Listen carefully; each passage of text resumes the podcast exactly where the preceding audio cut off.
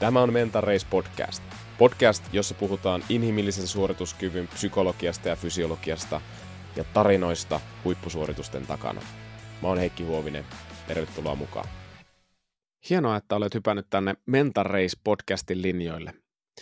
Tänään se mun mielestä erityisesti kannattaa, koska mulla on vieraana psykologi Pekka Tölli, jolta on juuri tullut ulos kirja Minä näen sinut, arvostuksen psykologiaa. Tämä teema koskee ihan jokaista meitä ihmistä.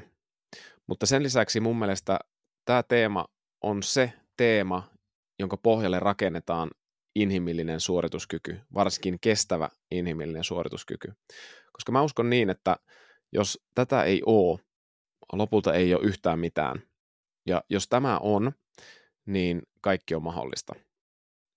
Pekka on siis psykologi, myöskin Aalto-yliopistossa valmistunut taloustieteiden maisteri, toiminut yritysmaailmassa konsulttina McKinseyllä, investointimanagerina ja sitten siirtynyt enemmän valmentamiseen, psykologiaan, eli ainutlaatuinen yhdistelmä bisnesosaamista ja sitten psykologin taitoja, todella harvinaista mun mielestä tämmöinen yhdistelmä. Pekka toimii myös psykologian tohtoriopiskelijana tällä hetkellä Helsingin yliopistossa. Mä aion Pekalta kysyä kysymyksiä arvostuksen ympärillä, että miksi me sitä tarvitaan, mitä eroa on ihmisyyden ja tekemisen arvostamisella? Ja miksi se ei riitä, että pelkästään meidän suorituksia tekemisiä arvostetaan? Miksi tarvitaan myös ihmisen arvostamista? Mitä sitten, jos me ei saada monipuolisesti tätä arvostusta? Mitä sitä seuraa? Mitä oireita siitä kumpua? Entä jos sulla on näitä oireita, niin totta kai puhutaan myös siitä, että mitä Pekka suosittelee, mitä sitten voisi tehdä. Jos sä oot suorittajatyyppi niin kuin mäkin, nyt kannattaa todella kuunnella loppuun asti, koska tämä on semmoinen asia, mitä me ei vaan voida ratkaista lisää suorittamalla. Käykää seuraan Pekkaa Instagramissa, sieltä löytyy Petolli, Pekka on LinkedInissä myöskin, verkostoitukaa ja seurailkaa ja ennen kaikkea laittakaa kuunteluun Minä näen sinut arvostuksen psykologiaa, lukekaa kirjaa, se on myöskin erittäin kaunis kirja, mahtava lahja. Ei muuta kuin antoisaa jaksoa kaikille. Ladies and gentlemen. Pekka Tölli, tervetuloa tänne Mentareis-podcastiin. Aivan loistavaa saada sut vieraaksi puhun tästä tosi tärkeästä aiheesta. Kiitos Heikki, tosi mukava tulla. Alright, aloitetaan hei sellaisesta, että mikä sulle henkilökohtaisesti antaa Pekka energiaa? Uh, aika moni asia, siis lähtee siitä, että mielenkiintoiset tai mielekkäät ihmissuhteet, läheisten tapaaminen, mutta myös ihan välillä tuntemattomienkin ihmisten kanssa niin kiinnostaviin keskusteluihin syventyminen. Se on ehkä semmoinen, sitten sit tuntuu, että tämä on jotenkin niin tosi mielenkiintoista, kun tuntuu, että pääsee niin tajuamisen, ymmärtämisen äärelle. Et se on, se on voisi sanoa ehkä semmoinen tärkein energisoiva ää, lähde. Ja sitten toisaalta ehkä ihmisten auttaminen, aina kun mä koen, että hei nyt mä voin olla hyödyksi jollain mielekkäällä tavalla, niin se kanssa energisoi. Mutta toisaalta myös yksinolosta tykkäähän kauhean paljon, tosi mielelläni mm. on vaikka kokonaisen viikonlopun itsekseni, jos vaan on, on mahdollista, tai, tai, tai näin poispäin. Ja sitten ihan niin fyysinen aktiivisuus on myös yksi semmoinen, mitä, mistä, mistä tykkään vähän eri, eri muodoissa. Tykkään pitkistä mm. kävelyistä ja ajattelusta ja yhdessä pohtimisesta myös kävelyn merkeissä. Joo, selkeästi huomaa, että sä oot psykologi, että jotenkin tosi monikerroksellisesti sitä, että mikä antaa energiaa ja, ja ehkä tämän sun kirjan teemassakin, niin aloitit ihmisistä ja sehän siinä on, on niin kuin ihan ytimessä yhteys toisiin ihmisiin, arvostus ää, äh, toisia ihmisiä kohtaan ja se saatu arvostus myös toisilta ja, ja tota, sitten muitakin asioita tarvitaan niin kuin yksinoloa ja, ja, ja tota, oot, oot selvästi sellainen pohdiskelijatyyppi, niin se myös lataa sua, että saat omissa ajatuksissasi olla. Se on ihan totta. Ja tuossa nyt kun mietin, mitä, mitä vastasin, niin se arvostuksen nähdyksi tulemisen, molemminpuolisesti nähdyksi tulemisen teema on, on oikeastaan kaikissa noista, paitsi siinä, kun olen, kun olen yksin, mutta silloinkin mä aika usein mm. mietin, mietin tota muita ihmisiä tai, tai, tai suhdetta ihmisten välillä. Joo, mutta miten sä ajattelet siis yksin olo, että mä ajattelen, että siinä on jossain määrin kyse itsearvostuksesta ja jollain lailla itsensä semmoisesta tosi positiivista hoitamisesta, kun tuo on jännä, että me voidaan niin kuin muodostaa suhde myös itseemme, jutella itsemme kanssa, niin vo, voiko se olla jotenkin näin, että se arvostus myös kohdistuu jotenkin sinusta sinun itseesi. Kyllä, joo siis itsearvostus on ihan älyttömän tärkeä komponentti ja sitä toki joo. rakentaa muilta saatava arvostus, mutta on myös tärkeää osata olla yksin ihan itsensä kanssa ilman, että tarvii kauheasti jotakin niin muuta ympärilleen joskus törmää myös siihen, että ihmisillä voi olla vaikea pystyä olemaan itse omien ajatustensa kanssa kaikessa rauhassa, vaikka viikonloppu viettää yksin mökillä hiljaisuudessa, niin, niin tota, se on myös niin kauhean tärkeä taito. Tai ehkä myös taito osata ottaa myös jonkun verran aikaa itselle, jos vaan mahdollista, että pystyy niin rauhoittumaan ja kuuntelemaan, että mitä, mitä mulla mielessä liikkuu, mitä mulle kuuluu. Joo, just näin. Tota, Hanna Ronkainen, urheilupsykologi, joka oli tässä podcastissa kanssa vieraana, niin puhuu musta tosi hyvällä metaforalla jotenkin, että ihminen on niin kuin valtameri, että välillä se vetäytyy ja välillä se niin kuin laajenee. Ja, ja me, sä kuvasit hyvin sitä niin kuin vetäytymistä ja laajenemista ja kohti tulemista ja pois menemistä, että et jotenkin kaikki ihmiset tarvii, tarvii tota, Joo, musta tuntuu, että me tarvitaan tosi monessa asiassa vaihtelua. Jos miettii fyysistä Joo. aktiivisuutta, koko ajan ei voi vetää lämäpohjasta tai kroppa hajoaa varmasti. Jos Joo. taas ei tee mitään, niin sekään ei tee hyvää. Mutta sama niin mielen kanssa, että jos koko ajan kuormittaa mieltä tosi paljon, se ei tee hyvää. Jos sitä ei kuormita ollenkaan, sekä ei tee hyvää. Mutta ehkä sama Joo. ihmissuhteessa, että moni meistä nauttii siitä, että on mielekkäitä ihmissuhteita, kohtaamisia. Että se on niin tosi tosi ravitsevaa, mutta jos on koko ajan todella intensiivisessä vuorovaikutuksessa muiden kanssa, niin se on myös kuluttavaa. Että jokainen meistä tarvii jonkun verran myös sitä yksinoloa. Mä haastattelin tuohon kirjaan mm. Pekka Sauri ja tosi hyvin mun kiteytti siinä, että että tota semmoinen niin tosi vahva nähdyksi tuleminen, arvostuksi, kohdatuksi tuleminen on myös niin intensiivistä, että sitä harvoin kestää kauhean pitkään. Että se on myös aika kuluttavaa ja, ja, mm. ja tota, se ei olekaan ehkä semmoinen tavoiteltava, että koko ajan olisi silleen niin aivan, aivan niin täysin uppoutuneena siihen kohtaamiseen. Silloin mm. siitä voi mm. ehkä enemmän nauttia, koska se ei ole niin jatkuva, jatkuva olotila. Joo, tuo on tosi hyvä metafora, että jos sä pelkästään juokset, juokset paljon, niin sulla tulee rasitus vamma johonkin kohtaan kehoa, kun se kohta ottaa paljon kuormitusta, ja jos sä saat jotain mentaalista kuormitusta, samaa kuormitusta koko ajan, niin sulle tulee siihen kohtaan jonkunlainen kuluma, haaste, Kyllä. vamma, että Kyllä. tarvitaan just vaihtelua. Niin tämä on ihan... Ja tuosta menee vähän aiheen sivuun, mutta sanon kuitenkin, tulee mieleen, tämä, tämä aika tai elämäntyyli, mitä, mitä moni meistä nykyään, nykyään niin kokee, tai, tai mihin ehkä ympäristö meitä myös ohjaa, niin on hirveän kuormittava mielelle. Et meillä on paljon keskeytyksiä, todella paljon tietoa, tosi paljon prosessoitavaa. Me ehkä tarvitaan entistä paremmin keinoja ja tapoja ja rutiineja, että miten me voidaan myös rauhoittaa mieltä. Että meillä on ikään kuin semmoinen helposti, helposti ajaudutaan mielen ylikuormitukseen. Sitten taas toisaalta mm. ehkä kropan osalta niin keskimäärin – ihmiset ehkä alikuormittaa itse, että voisi olla ihan hyväkin olla fyysisesti aktiivisempia, mutta ei liian. Mielestäni on niin kiinnostaa tämmöinen ikään kuin, jos mennään sata vuotta taaksepäin, niin fy- työ oli hyvin fyysisesti kuormittava, ei välttämättä niin henkisesti, nyt se on ehkä päinvastoin. Mm, just näin, kivasti kirjassa puhuit myös tuosta aiheesta. Mennään vielä tänään myöskin tuohon aiheeseen, tähän moderniin maailmaan ja niin haasteisiin, mitä meillä on tämän arvostuksen suhteen myös ää, tässä maailmassa. Lähdetään nyt meneen kirjaan ja ihan ekaksi kirjasta, että miksi ihmeessä kirjoitit tämmöisen kirjan arvostuksesta? Se on vähän niin kuin kaksitasoinen vastaus. Toisaalta, toisaalta siksi, että se on niin teema, joka mua on kiinnostanut sanotaan, ainakin koko mun niin ammatillisen uran ajan, mutta ehkä vielä pitempään, että niin läpi, läpi elämän on arvostuksen nähdyksi tulemisen teema molemmin puolin, eli sen tarjoaminen, mutta sen saaminen ja niihin liittyvät vaikeudet on kiinnostanut paljon mutta sitten ehkä semmoinen niin toisen tason vastaus, miten tämä niin konkreettisesti lähti liikkeelle, niin mun yksi ystävä Jaakko täytti 30 vuotta ja, ja, ja tota, mä sain päähän, että mä haluan kasata ja kertoa hänelle kaikkia hyviä asioita, mitä hänessä arvostan. Ja pitkän arpomisen jälkeen näin sitten teinkin ja siitä tuli tosi pitkä ja mahtava keskustelu. Ja siinä sitten jäätiin miettimään, että no tätähän olisi hyvä tehdä enemmän ja mikäs kaikki meitä estää tätä tekemästä ja onko tätä joku vähän kirjoittanut auki ja varmaan on ja näin poispäin. Sitten mä aloin pöyhiä sitä aihetta vaan enemmän ja totesin, että no ei tästä ikään kuin tästä näkökulmasta, että mitä arvostus nähdyksi tuleminen on, mikä sitä estää, millä keinoilla me voitaisiin ylittää näitä esteitä, niin en löytänyt semmoista kirjaa, mitä olisin ehkä itse kaivannut. Sitten totesin, että no yritän kasata sen, että mitä, mitä tota, itse saan jäsennettyä tutkimustiedosta ja, ja haastatteluista. Haastattelin paljon ihmisiä tähän kirjaan ja näin pois. Siitä sitten lähti, että semmoinen ikään kuin pitkä kiinnostushistoria tähän ja sitten toisaalta semmoinen sopiva sytyky, joka sysäsi siihen, että no hei, että kokeillaan, josko tästä tulisi jotain ja tässä nyt sitten ollaan. Joo, tosi hienoa. Mulla tuli itselle mieleen omia kokemuksia tämmöisistä saunailloista, jossa on kokoontunut vähän uusia ihmisiä. Siinä on saattanut olla yksi uusi tai kolme uutta ihmistä niin kuin muille. Ja, ja sitten me ollaan tehty sellaista, että ollaan niin kuin, ää, esitelty, siis saunassa istuttu ja sitten niin kuin kerrottu semmoista tiettyjä paloja omasta elämäntarinasta. Ja, ja sitten ne, jotka tuntee sen ihmisen, niin on sieltä sitten jatkaneet sitä kertomusta, että miten he näkee sen ja mitä he arvostaa siinä ihmisessä. Ja, ja tota, ne on ollut jotenkin tosi hienoja. Mä huomaan, että se on myös semmoinen vähän uudenlainen tapa puhua, varsinkin miesten välillä.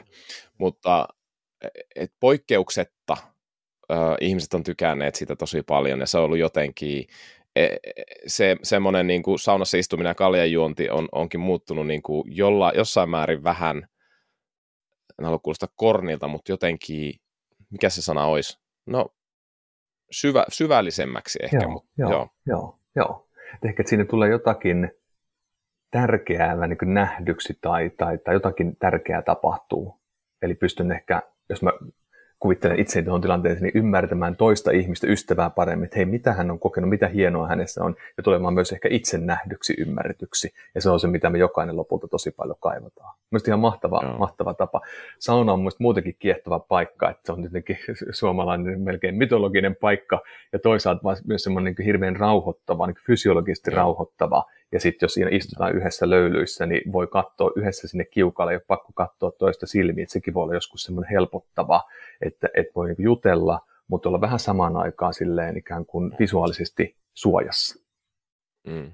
Joo, niinpä. Vaikka ollaan täysin alasti, niin, niin, niin tota, ju, ju, siinä sitten ei katsota näin. just näin, että katsotaan vähän eteenpäin. Joo. Kyllä. Okei, okay, mutta siinä on niin kuin omia kokemuksia. Sulla se on tullut rakkaaksi aiheeksi jotenkin sitten tämä kulminoi sitten tämä ystävän arvo, ystävälle arvostuksen osoittaminen jotenkin sen asian tärkeyden ehkä, ja siitä lähti sitten kirjakin syntymään. Joo, joo. Ja toki on ollut niin pitkään erilaisia vähän vastaavankaltaisia kokemuksia, mutta mä huomannut, että välillä tarvii jonkun semmoisen kimmokkeen, että siitä keskustelusta lähti ehkä se rohkeus, että hei, tästä mä voisin ehkä kirjoittaa. Aikaisemmin en ollut sitä ehkä rohjennut ajatella, että okei, mä pystyisin tämän paketoimaan jotenkin kirjan muotoon, mutta siinä taas niin ystävältä saatu rohkaisu oli se, että no hei, että tähän voisi itse asiassa toimia. Joo. Okei, mitä sä ajattelet sitten, kun luonnollisesti on aina tämmöistä niin kuin laajempaa ää, hyötyä, kun lähdetään kirjoittamaan kirjaa, että mitä, mitä sä ajattelet, että se kirja antaa sitten lukijoille? Hmm. Se, mitä mä toivon tai mihin, mi, mi, mitä mä niin, kuin, niin, ajattelen, että se saattaisi herättää, niin, niin ehkä ensinnäkin se, että ihmiset vois ehkä kokea, että arvostuksen nähdyksi tulemisen tarve on tärkeä ja siitä ei tarvitse pyristellä eroa. Että musta ei ole mitään vikaa jos mä kaipaan muilta hyväksyntää. Joo. Siinä on, sitten on tietenkin ongelma, että sitä koko ajan kaipaa ja kaikki vuorovaikutustilanteet liittyy siihen, että hyväksykää minut ja nähkää minut. Mutta ei tarvitse myöskään kieltää itsessään sitä tarvetta. Et se on yksi, mitä mä toivon, että pystyy vähän niin kuin hyväksymään se, että tämä on yksi meidän perustarpeista. Ei ainut, mutta yksi, yksi tärkeä tarve, mikä meillä on. Toinen, mitä mä toivon ehkä, että se antaa jossain määrin niin käsitteitä, kieltä ja jäsennystä, että hei, mistähän tässä on niin kyse että mistä me ehkä kaivataan arvostusta, mistä minä sitä tarvitsen, ää, mistä muut ehkä tarvitsee. Ja sitten edelleen, että mikä meitä estää sitä toisaalta tarjoamasta ja toisaalta ottamasta vastaan. Koska välillä myös itse torjutaan ja estetään itseämme kokemasta itsemme arvostetuiksi. Että me torjutaan vaikka kiitos tai kehu. Mm. Tai me ei uskalleta kohdata toista. Että niin monia esteitä, mitkä tulee tämän niin arvostavan kohtaamisen tielle. Niin mm. mä yritän niitä siinä konkretisoida ja jäsentää, että mistä niissä on oikeastaan kyse. Ja sitten mm. silleen vähän tarjoaa myös niin keinoja ja ratkaisuja, mutta varon semmoista, että no hei, tässä on viiden kohdan lista, teet tämä, niitä varmasti toimii. Enemmänkin silleen, että no esimerkiksi nämä voisi olla tapoja osoittaa erilaisia näkökulmia arvostuksen osoittamiseen, ja, ja sitten toisaalta, miten voisi auttaa itseään myös niin kuin, ottamaan arvostusta vastaan, että miten ylittää niitä esteitä, mitkä siihen, siihen kohtaamiseen tulee. Lähtihän on niin kuin, omien tarpeiden tunnistamisesta. Että se, se yhteenvetävä toive on, että me sen kirjan herättämän pohdinnan perusteella uskallettaisiin enemmän kurkottaa toisiamme kohti. Eli sekä niin kuin mm. osoittaa arvostusta, mutta myös saada. Koska se on minusta aina tosi niin kuin kaksisuuntainen tai molemmin suuntaan. Se ei ole vaan sille, että miten voisin itse antaa enemmän tai miten voisin itse vaan saada arvostusta, miten saisin muilta mahdollisimman paljon kiitosta ja hyväksyntää. Vaan että se, mm. se tapahtuu mielestäni aina molempisuuntaisesti. Joo. Että se on, niin kuin, mä että se on enemmän niin kuin, jos, jos ajattelisi sitä self-helppiä, niin se on ehkä enemmän kuin we-helppiä. Että en auta itseäni, mm. vaan auta meitä meitä Joo. yhdessä. Joo. niinpä.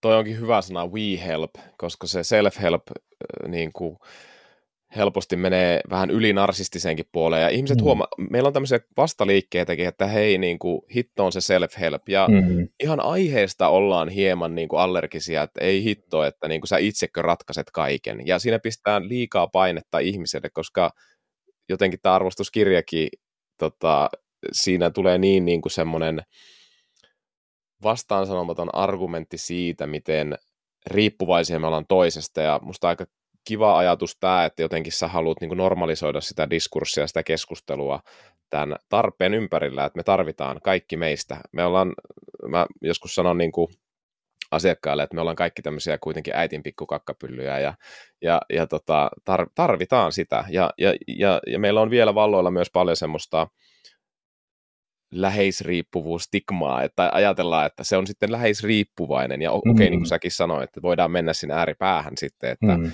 ei mm. olekaan sitä niin kuin tervettä erillisyyttä, Just mutta näin. että ne on jotenkin niin kuin, niin kuin psykologiassa lähes aina, että se ei ole joko tai, vaan se on sekä että. Juuri näin, ja tuo on niin tosi keskeinen ajatus, että, että, että, että asia ei ole silleen, että okei, arvostus on ainut asia maailmassa ja sitä pitäisi niin koko ajan haluta, mutta ei myöskään sille, että sille ei ole mitään väliä ja mun pitää se tarve kieltää. Että niin no. löytää semmoinen niin sopiva tasapaino ja ehkä myös semmoinen niin liikkuva tasapaino, että joskus ehkä kaipaan enemmän, joskus vähän vähemmän, joskus ehkä enemmän sitä haen muilta, joskus, joskus annan itse enemmän. Ja että se voi niin samaan aikaan olla niin hyvin tarvitseva, riippuvainen muista ja hyvin itsenäinen. Että joissakin näissä on tietyllä tavalla tämmöinen vähän niin paradoksi, paradoksi että samaan aikaan on riippuvainen, toisaalta riippumaton. Ja se voi niin pitää paikkaansa, että näin se on, mm. koska yeah. kukaan meistä ei selviä niin läpi elämänsä yksin. Kukaan ei niin syntyessään pärjää yksin. Mm. Me ollaan niin täysin riippuvaisia ää, muista ihmisistä voidaksemme yeah. hyvin. Ja, ja sitähän, se, itse asiassa jos ottaa niin evoluution näkökulman, niin se on ehkä yksi selitys, että miksi me vaikka kaivataan hyväksyntää, on se, että se on ohjannut meitä se hyväksynnän kaipuu muiden yhteyteen, ja silloin ne, jotka on niin siitä nauttinut, on hankkiutunut muiden yhteyteen, ja se on edistänyt pärjäämistä, hengissä selviämistä. Ne, jotka on niin hyvin itseriittoisia, pärjää itse, ne ei ole, ne ei ole tota, kuitenkaan sitten selvinnyt, selvinnyt tota, hengissä. Eli siinä mm. mielessä ne, se vaikka tuntuu tosi pahalta, jos tulen torjutuksi tai hylätyksi, niin on vähän niin kuin viesti siitä, että nyt jotakin tässä on pielessä mun ö, yhteisöön kuuluminen on uhan alla, jolloin, jolloin mä yritän tehdä jotakin, mikä auttaisi mua taas pääsemään siihen turvalliseen yhteyteen. Et silleen, on, mutta sitten taas jos on täysin riippuvainen muista, niin sitten niin todettiin, että siitä, siitä tulee kans, kans, kans niin paljon ongelmia. Mm, niinpä, joo, tosi hyvä. Okei, okay. paljon asioita tuossa, mitä sanoit. Ehkä yksi, yksi juttu toi, mitä itse lukijana sain kirjasta, mikä toteutui, mitä sä toivot, eli lisää tämmöisiä sanotuksia, työkaluja, että mulle se laajensi sitä ajatusta siitä arvostuksesta tosi hienosti ja myös huomaa, että tämä sun yhdistelmä, entinen McKinsey-konsultti, todella hyvä konseptuaalinen ajattelu ja sitten psykologi, niin, niin, niin todella hienosti luot sen argumentin kyllä siitä, niin kuin tällaisella tietoisella tasolla, mutta myös, myös semmoisen tarinoiden ja tavallaan tunteen tasolla, että, että mikä tämä juttu on, tämä arvostus, mutta tota, me mennään, mennään itse asiassa siihen, että kun me ollaan mm. nyt puhuttu vähän arvostuksen ympärillä, mutta mennään siihen suoraan siihen nyt, että, että mitä se arvostus sitten sun mielestä niin kuin on? Tämä onkin tosi vaikea, vaikea määritellä. Pitkään kamppailin sen kanssa, että miten mä tämän määrittelen. Että siitä on tietenkin erilaisia määritelmiä olemassa, mutta yritin löytää jotakin niin konkreettista, että mitä, mistä, mistä siinä on niin kyse. Ja, ja nyt ehkä annan muutaman, muutaman tota, niin ajatuksen, mikä mun mielestä niin määrittää arvostusta. Että siinä on ehkä yksinkertaisimmillaan kyse siitä, että koen, että mä tulen nähdyksi, huomatuksi mm. ja hyväksytyksi. Että mua ja mun tarpeita, mun tunteita kunnioitetaan. Eli se voisi ajatella vaikka sille, että toinen ihminen huomaa minut, minussa asuvan kauneuden ja kunnioittaa mm. sitä. Että se on niin yksinkertaisimmillaan, että se on niin arvostusta. Ja sitten mm. jos pikkusen jatkaa sitä, sitä niin määritelmää, niin mun mielestä se on enemmänkin kokemus kuin tietoa. Että se on niin mun kokemuksellinen tila, että nyt mä koen itseni arvostuksi. Se tarkoittaa myös sitä, että vaikka mä sanoisin, että mä arvostan sua, jos et sä koe sitä, niin silloin, silloin sitä ei, ei niin synny. Se ei, se ei riitä, että mä sanon, että näin se, näin se on, jos ei se siirry mm. sulle jostain syystä tunteeksi. Ja, ja, ja sitten ehkä kolmas näkökulma, että se on tosi vahvasti niin ihmisten välillä tapahtuva, että se syntyy, kun ihmiset kohtaa. että ennen kaikkea siinä se, siinä se vähän niin tulee, mm. tulee ilmi. Toki sitä voi nauttia myös niin yksin ollessaan, vähän niin palata niihin arvostaviin hetkiin, mutta mä mielen, että se on niin nimenomaan enemmänkin ihmisten välistä, että puhutaan ihmisten välisestä ilmiöstä. Sitten on eri asia, jos puhutaan niin itsearvostuksesta, että näillä on vahva, va, vahva linkki, mutta nyt mä keskityn nimenomaan tähän niin ihmisten väliseen, siinä tapahtuvaan arvostamaan kohtaamiseen, nähdyksi tulemiseen. Ehkä sitä voisi vielä ajatella mm. konkreettisesti sille, että kun puhun paljon nähdyksi tulemisesta tai, tai minä näen sinut on kirjan nimikin, mm. niin, niin en mä voi tulla nähdyksi, jos ei ole joku, joka näkee minut, ja jos mä myöskään mm. nähtävillä. Eli siinä tarvii jollain tavalla sen toisen, toisen ihmisen, ja myös sen, että mä en ole jossain niin piilossa, varjossa, vaan mä uskallan tulla niin esille, että se toinen voi katsoa mua. Mm. Tästä tuli aika pitkä selitys, mutta, Joo. mutta tuossa oli vähän niin eri komponentteja, mitä, mitä mun mielestä siinä, siinä, si, mm. siinä on. Teki mieli kysyä, miten se sulle niin jäsentyy, koska tämä on, Mä väitän, että tällä ei ole semmoista ihan yksikäsitteistä, kirkasta määritelmää. Että akateemisia määritelmiä ihan hyviä on, mutta, mutta ne on, ne, mitä mä löysin, ne oli myös sen verran ehkä pitkiä, pitkiä että mä en, mä en niistä saanut ehkä itse riittävästi, riittävästi sitten tuota tuohon kirjaan semmoista, mm. että hei, tämä, tämä se on. Joo. No mulla itselle henkilökohtaisesti niin noissa urheilupsykologian opinnoissa, äh, kun tutkin, että minkälaista on hyvä valmentaminen, mä tutkin erilaisia psykologisia, urheilupsykologisia, filosofisia äh, lähteitä. Ja tämmöinen kuin Carl Rogers nousi aika isona hahmona mulla esille. Hän on tämmöisen modernin positiivisen psykologian, sitä edeltävän humanistisen psykologian niin kuin tämmöisiä niin kuin oppi-isiä ja, ja tota, on, on luonut tosi paljon pohjaa just sille, mitä me tänä päivänä nähdään, tämä positiivinen psykologia yksilön kohtaaminen. Ja hän toimi jo, muistaakseni jo 40-50-luvulla suurin piirtein sitä, sitä luokkaa. Ja, ja tota, hänellä on tämmöinen lause, että mä sanotaan nyt englanniksi, koitan suomentaa, että the curious paradox is that when I accept myself just as I am, then I can change. Ja eli tämmöinen mielenkiintoinen paradoksi on se, että kun hyväksyn itseni sellaisena kuin on, sitten voin muuttua. Ja tämä on ollut mulle sille niin kuin valmentajana se paradoksi, että et, et, jos ei ole sitä kokemusta siitä arvostuksesta, että minä olen ihmisenä, että tämä on tämä just se hyväksyntä. Hyväksyn, mut joku hyväksyy, mutta niin kuin sä sanoit, tarvitaan se hyväksyntä myös ulkoa päin. Ää, ja, ja, ja sitten me pystytään niin näkemään, että no hei, joku muukin hyväksyy mut ihan ihmisenä. Ja sitten ehkä tämä on totta, että mä olen ihan ihmisenä kokevana, elävänä, tuntevana arvostettu, arvokas. Ja meillähän laki perustuu tähän, kaikilla on sama ihmisarvo. Tämä, on niin semmoinen hyvin yleinen semmoinen arvolause niin kuin meistä ihmisistä, mutta se toteutuu yllättävän harvoin sitten niin kuin todellisessa elämässä, urheilussa ja yrityselämässä, kun pyritään semmoiseen huippuun. Ja, ja kuitenkin sitten sinne, sinne niin kuin pysyvään muutokseen mä oon huomannut, että tämä on musta just se tie, että mm. et, et sä löydät itsestäsi itsesi hyväksynnän tämmöisenä kuin sä oot, ja sä saat myös muilta, se just riitä. Sitten mä ajattelen tämmöisiä kuin Rogers myöskin niin kuin, äh, alkoholistien kanssa työskenteli, ja he, hänen jälkeen tämmöistä kaverit kuin Miller ja Rolnik, jotka kehitteli motivational interviewing äh, vuorovaikutustyylin, joka on just pohjautuu tähän sen ihmisen hyväksyntään. E, ei sen tekemisiä tarvi hyväksyä. Jos sä ryyppäilet vai pitkät, sitten kysytään, että no hei, onko tämä hyväksi sulle? Et, et, tästä seuraa tämmöistä ja tämmöistä, no kyllä ihmiset tietää, ei sitä tarvitse sanoa, mutta, mutta, mutta, mutta että siellä on semmoinen jämäkkyys, jossa voidaan niin kuin tuomita tekoja, mutta sitä ihmistä ei koskaan. Ja, ja tota, tämä on niinku, mulle tullut niinku tosi, tosi isoksi jutuksi, että pitää löytää se väylä siihen ihmisen itseisarvolliseen arvostukseen. Ja kun se on olemassa, niin sen jälkeen voi, ihminen voi lähteä lentoon turvallisesti niin kuin ilmaisemaan itseensä ja tekemään sitä, kuka se on, mitä se on ja, ja tulemaan itsekseen. Juuri näin.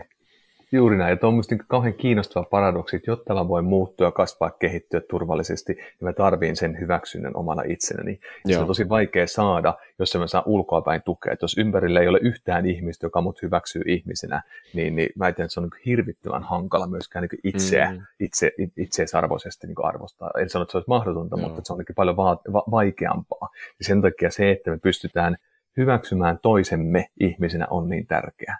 Koska kun mä hyväksyn toisen, niin myös sen toisen on helpompi hyväksyä minut. Että se on myös mun mielestä sillä tavalla molempisuuntainen.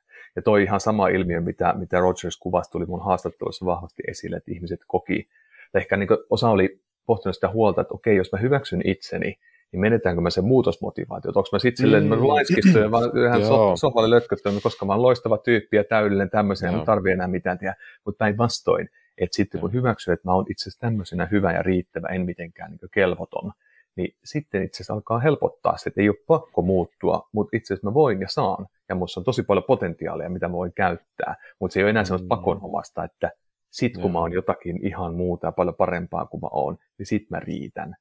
Koska mm. se polku on vähän niin loputon, että koskaan sillä itsensä kehittämisellä ei pysty mun mielestä lunastamaan semmoista riittävyyden tunnetta, että nyt kun kaikki asiat on mintissä ja on niin todella digissä kunnossa ja nyt on mieli kasassa ja kaikki, kaikki mm. niin näyttää olevan hyvässä, niin sitten on hyvä. Ei, varmasti löytyy jotain, mm. mitä vielä tavoittelisi, tai tuommoista mm. tasapainotilaa ei vaan, ei vaan saavuta. Joo, että semmoinen häpeään pohjautuva itsensä kehittäminen mm. on hirvittävän kuluttavaa. On. Ja sitten toisaalta niin mä ajattelen, että häpeä ja syyllisyys on vähän erilaisia. Häpeäkin on tarpeellinen mm. tunne, mutta että jos on semmoinen pohjatunne ja pohjamotivaattori kaikelle mm. niin kuin kehittämiselle, kehittymiselle, suorittamiselle, mm. on tosi kuluttava. Uh, mutta että syyllisyys on, on, on, on hieman niin kuin, um, positiivisempi tunne siinä mm. mielessä, että se, se, se liittyy enemmän tekemiseen, kun se häpeä yeah. liittyy enemmän siihen olemiseen. Tai mitä Joo. sä ajattelet? Ju, ju, just näin, että häpeä tutkija Brené Brown, jota olet myös, myös lukenut, tiedän, tiedän aikaisemmista keskustelusta, niin tota, hän just jakaa just tuolla tavalla, että syyllisyys Joo. on se, että tein väärin tai tein hölmösti. Häpeä on se, että olen vääränlainen tai olen paha. Eli se, se liittyy vähän niin kuin siihen niin fundamentaalisen olemiseen. Ja sitä on tosi vaikea jotenkin niin paeta, että jos mä nyt vaan olen paha, niin miten mä voin yhtäkkiä muuttua ei-pahaksi. Mutta jos mä tein väärin, niin mä voin korjata sen tai mä voin jatkossa toimia, toimia oikein tai, tai, tai paremmin. Et syyllisyyttä tiettyä rajasti mun mielestä ihan niin tarvitaan. Ain, siis nimenomaan ainakin silloin se on tervettä, kun jos mä oikeasti hölmöilen, niin kuin jokainen meistä joskus hölmöilee. Että olisi älytöntä ajatella, että ei koskaan tee mitään, mistä voisi joutua kokemaan syyllisyyttä. Jos näin Joo. on, niin sitten musta tuntuu, että ehkä ei hahmota myöskään omia, omia tekojaan. Mm, kyllä. Tota, onnistuin tuossa muutaman päivän sitten, aina en onnistu, mutta onnistuin muutaman päivän sitten mun kolmivuotiaan lapsen kanssa niin kuin tässä, ja ehkä mä jaan tämän tarinan, tämä voi olla hyödyllinen ymmärtää tätä vielä paremmin, niin tota, me oltiin Prismassa, ja, ja tota, meillä on autokärryssä, olen kuusivuotias ja kolmivuotias, ja, ja tota, sitten mä kävin itse hakemassa maitoa vähän kauempaa, ja ne tytöt jäi siihen autokärrylle.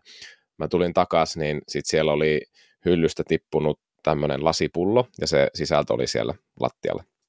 Ja me oltiin puhuttu aikaisemmin monta kertaa, että, että ei, ei saa itse työnnellä sitä kärryä, että siellä on sattunut läheltä piti tilanteita aikaisemmin, ja on selittänyt, että se, se ei ole sopivaa niin tämä toimia sille. Ja, ja tota, sitten mä tulin siihen paikalle ja ensimmäinen tunne on suuttumus ja ärsytys. Ei, nyt on tehty tämmöistä ja häpeä ja oma syyllisyys myös, että omat lapset toimii tälle. Uh, mutta tota, siinä kohtaa onneksi onnistui. Mulla oli, en ollut liian, jos olisi tosi tosi väsynyt, ei onnistuisi, menisi reaktiolla, huutaisi suurin piirtein lapselle ja näin. Mutta siinä tilanteessa onneksi onnistuin, pystyin niin kuin vähän pääsemään siihen tilanteeseen. Okei, tässä on tämmöinen tilanne, lapsi on syyllistynyt virheeseen. Hän on toiminut tavalla, joka on vastoin mitä on sovittu, mitä on puhuttu. Ja, ja ratkaisu siihen syyllisyyteen on vastuunotto tilanteesta. Eli mä otin lapsen, nyt lähdetään etsimään täti tai setä täältä, tai ihminen, jonka, joka on töissä täällä. Ja sitten me löydettiin, ja sattui olemaan tosi kiva työntekijä Prismassa. Terveisiä Jyväskylän ää, tonne Kelion Prismaan, että siellä oli tosi kiva kohtaaminen, tämmöinen arvostava molemmin puolin kohtaaminen, ja mentiin siihen, ja että, että, että voisitko kertoa, mitä tapahtui, ja siinä selvästi semmoinen syyllisyys ja häpeä, hän kätkeytyi niin kuin mun syliin siinä, ja kolmivuotias ei vielä ole niin paljon kykyä taitoa ottaa sitä vastuuta, niin mä hieman autoin häntä sit siinä, siinä sitten, puhuttiin yhdessä sitä, että no käydään katsoa, mitä tapahtui, ja, ja, ja, tota, ja sitten sit lähdettiin sitä niin kuin selvittämään, ja okei, okay, ja tämä työntekijä oli siinä niin kuin tosi empaattinen kuunteleva, että joo, vahinkoja sattuu, ja, ja sitten tota, puhuttiin tytön kanssa, että no mitä sitten kun sattuu vahinkoja, ja sitten tyttö sieltä arasti, että anteeksi, ja, ja tota, sitten se muut, lähti muuttuu vähän se hänen kehonkielikin siinä, että hän vähän avautui siinä, että hän oli syyllistynyt tämmöiseen tekoon, mitä, mikä oli vastoin, mitä on sovittu, tapahtui vahinko, niin kuin kaikille meille tapahtuu, ja, ja, ja myöskin tämä työntekijä hienosti validoi, että kaikille sattuu virheitä, Uh, ja ja sitten sit hän otti vastuun lapseni ja pyysi anteeksi ja, ja, ja sitten asiat lähti niinku rullaan taas. Energia vapautui ja, ja asiat eteni siitä. Ja tota, tosiaankin niin kuin, tämä oli onnistuminen, mutta aina en onnistu näin, että täytyy, täytyy kuulijoillekin sanoa, että joskus menee myös vihkoon, mutta mitä enemmän tämmöisiä on, niin musta nämä on niin kuin niitä, mistä, mistä mä itse ainakin tunnen sitten niin kuin tosi hyvää ylpeyttä, että nyt meni joku oikein. Hmm tosi hieno tarina ja niin tosi kiinnostaa katsoa niin heti reflektio siitä niin oman tunnetilan vaikutukset silloin, kun ei ole parhaimmillaan on tosi vaikea Joo. toimia kauhean sillä tavalla kuin haluaisi. Ja, ja se on hyvin inhimillistä. Et me voidaan toki niin harjaannuttaa itsemme toimimaan myös niin vaikeina hetkinä todennäköisemmin sitten kuin haluttaisiin, mutta, mutta se on hyvin inhimillistä, että kun on väsynyt ja ärtynyt, niin silloin, silloin tapahtuu asioita. Itsekin käytän välillä tämmöistä väny sääntö, että olenko väsynyt, ärtynyt, nälkäinen tai yksinäinen, että jos niin tunnistan itse mm. jotain semmoista, niin se selittää, Joo. että miksi mä toimin jotenkin niin hölmösti. Tai välillä käytä muihin, jos mietit, että miksi hän toi niin toimi mun mielestä noin loukkaavasti tai törkeästi, niin yritän käydä mielessä läpi, että siinä luultavasti on jotakin, jotakin syitä. Se todennäköisesti ei kohdistunut juuri minuun tämä hänen, hänen niin periaatteessa töykeä käytöksensä, vaan, vaan siinä oli, satuin vaan olemaan sit siinä ja hänellä oli itsellä joku, joku niin paha olo. Mutta toinen, mitä mm. mietin kanssa tosi hieno ja kytkeytyn kanssa arvostuksia, on tuommoinen, niin että kun, kun, kun saa niin tuotua sen, sen tai niin otettua sen vastuun ja, ja saa myös sen ikään kuin hyväksynnän tai niin sen anteeksi anno sille teolle. Mielestäni on kauhean tärkeää, että, että, niin että hei, mä en ole ihmisenä paha tai epäonnistunut, mä tein väärin ja se voidaan korjata. Että se ei tarkoita, että muuhun jää joku sellainen niin haava, jota mä en voi niin kuin, parantaa, vaan niin kuin, että sen voi, sen voi niin kuin, paikata. Silloin se ei jätä niin kuin, ihmiseen semmoista lommua, että vitsi kun mä oon paha ihminen. Eli siinä mielessä se toisen antama niin kuin, ikään kuin ehdoton mä niin hyväksyntä tai anteeksi anto sen teon osalta, että hei, tää, tästä päästään eteenpäin, niin se on mielestäni äärimmäisen tärkeä. Ja myös mm. se, että sen takia ei ole hyvä tämmöisiä käsiteltyjä juttuja niin välttämättä palata, että mitä välillä huonona hetkinä saattaa tehdä. Kun silloin vuosi sitten sinäkin sanoit näin, niin se ei tietenkään ole kauhean hyvä, mitä joskus aikuisten kesken sattuu, että lähdetään kaivelemaan, kaivelemaan vanhoja. Mm, niinpä, niinpä. Ö, mitä jos puhuttaisiin vähän lisää tuosta lisää niin kuin sanoituksista tälle arvostuksille, ja musta tämä oli niin kuin itselle yksi niistä isoista jutuista siinä kirjassa, että puhuit siitä, että ää, niin kuin, teillä, siellä on ero niin kuin tunnustuksen ja arvostuksen mm. välillä, ja se, siellä oli kappale niin kuin toiminnan arvostaminen ja ihmisyyden arvostaminen. Me ollaan Joo. mun mielestä puhuttu vähän tästä, mutta ehkä vielä, vielä sit vähän, mitä tämä tarkoittaa. Joo, jos eka erottaa sen niin tunnustuksen ja arvostuksen, niin tunnustus on ehkä enemmänkin tämmöistä klassista suorituks, suoritusarviota. Ja se on hirveän tärkeää, että kun mä onnistun, Joo. niin mä saan siitä tunnustusta. Jos teen hienon suorituksen, niin siitä, siitä kiitetään tai palkitaan arvostus on tietyllä tavalla sitä, että se voi olla, siinä voi olla tämmöinen ikään kuin arvioiva komponentti, mutta lähtökohtaisesti ei tarvitse tai ainakaan enimmäkseen se ei ole niin se keskeinen osa, että, että annetaan arvostusta vain siitä hyvästä suoriutumisesta. Että arvostus on niin ehkä ideaalisesti semmoista niin suorituksesta, arvioinnista vapaata.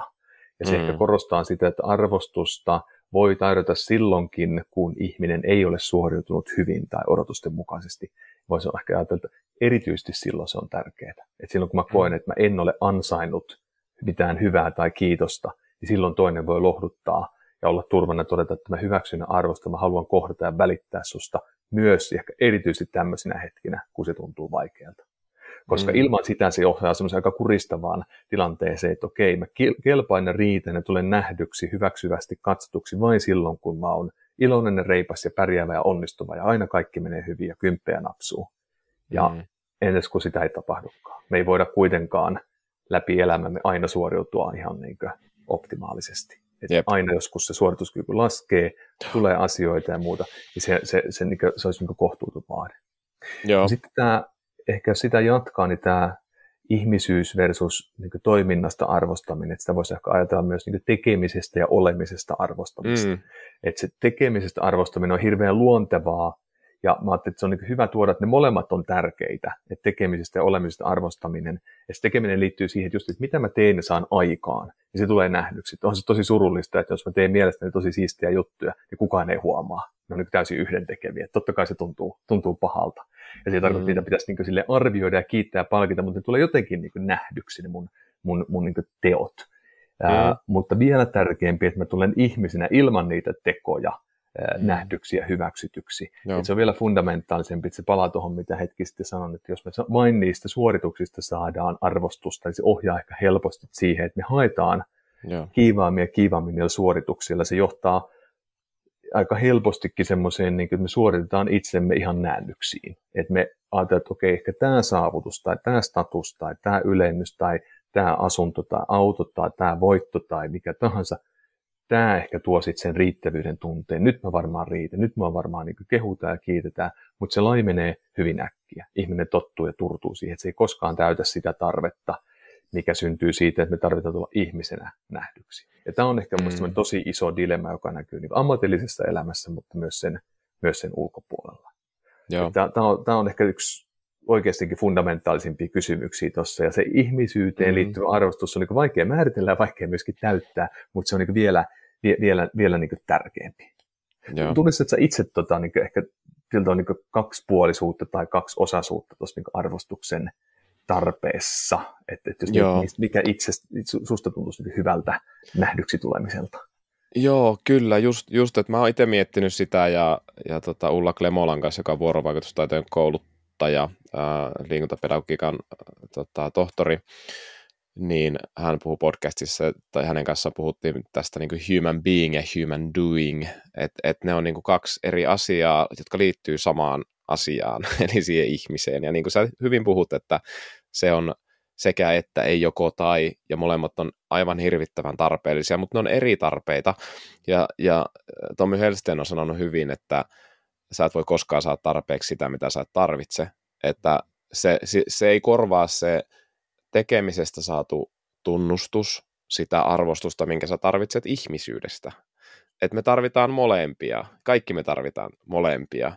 Ja, ja, ja sitten tuossa kirjassakin tulee monessa kohtaa just se, että me monesti haetaan, yritetään, niin kuin, hy, niin kuin siinä intentio on hyvä, että me halutaan sitä arvostusta, hmm. sitä hmm. yhteyttä hmm. meidän olemisesta, mutta sitten me kuitenkin, meidän, meillä on vaillinaiset työkalut ja me haetaan sitä muilla keinoin.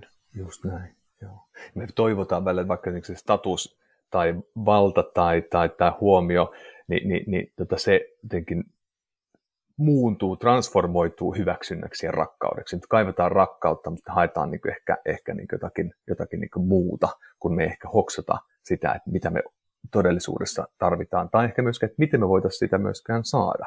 Joskus mm. voi olla se ihan niin siis se, niin kuin, että voi olla niin puutteelliset työkalut, me oikeastaan tiedetään, että miten sitä kannattaa sitten tehdä. Joo.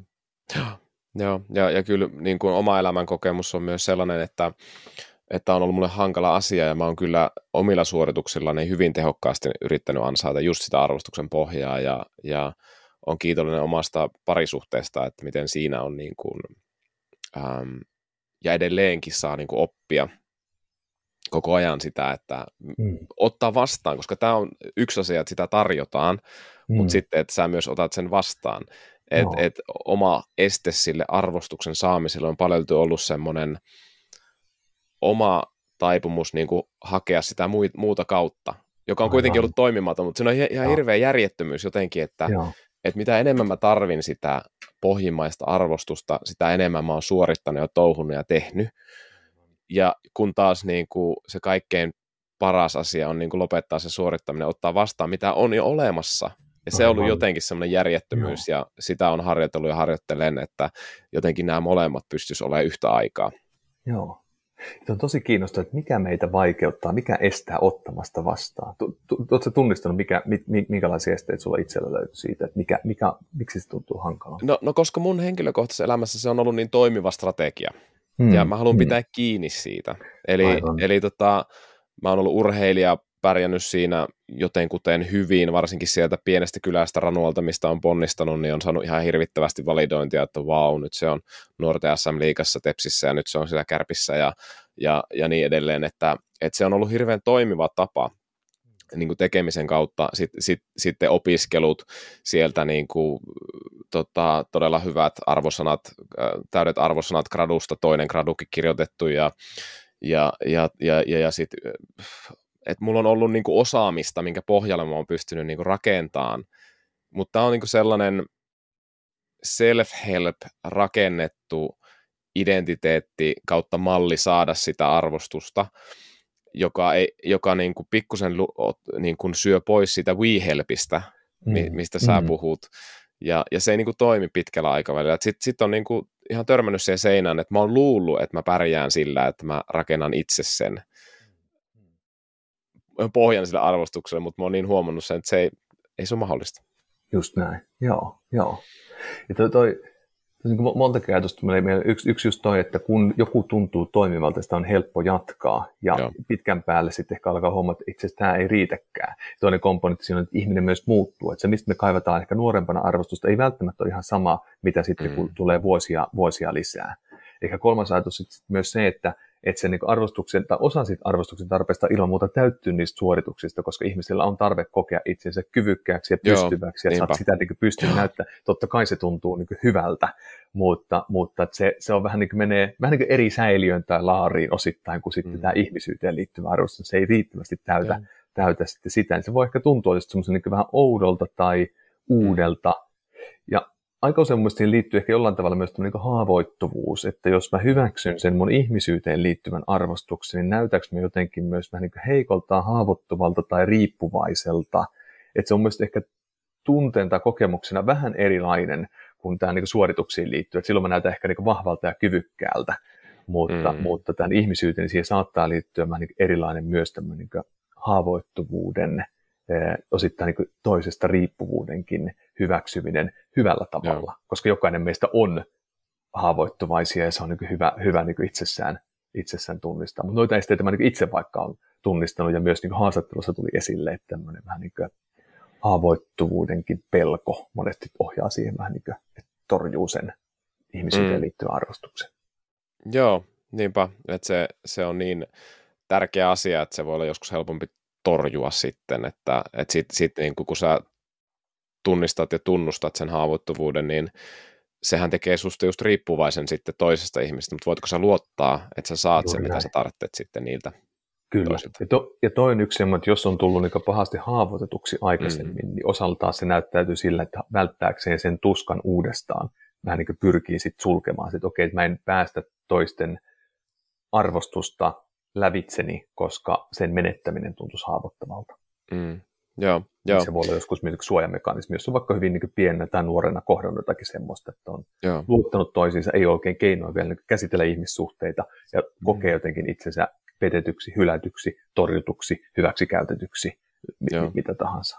Joo, ja mulla tämä ristiriita tämän tunnustuksen ja arvostuksen välillä tai tekemisen arvostamisen ja olemisen arvostamisen välillä on johtanut myös ristiriitaan niin kuin sen ihan itse tekemisen kanssa. Että mulla on sellainen viha rakkaussuhde siihen tekemiseen, että, että tavallaan joku intuitio on musta sanonut, että tämä ei ole täysin oikein, mutta se on kuitenkin oikein. Tämä on minua, mutta se ei ole minua. Aivan, et siinä on ollut sellainen hirveä paradoksi niin kuin mun pään sisällä, et, et, ja, ja on, on niin kuin ollut silleen niistä menestyksistä, niin het, tulee se hyvä fiilis, mutta sitten vähän se huono fiilis, ja se on semmoista Joo. pallottelua, ja, ja sitten on ollut ihan mahtavaa niin kuin huomata, miten alkaa enemmän niin kuin iloitseen. Ja tämä liittyy mun mielestä just siihen Rogersin juttuun, että enemmän ja enemmän mm. hyväksyy itsensä semmoisena kuin on ne tarpeet, mitä siellä on.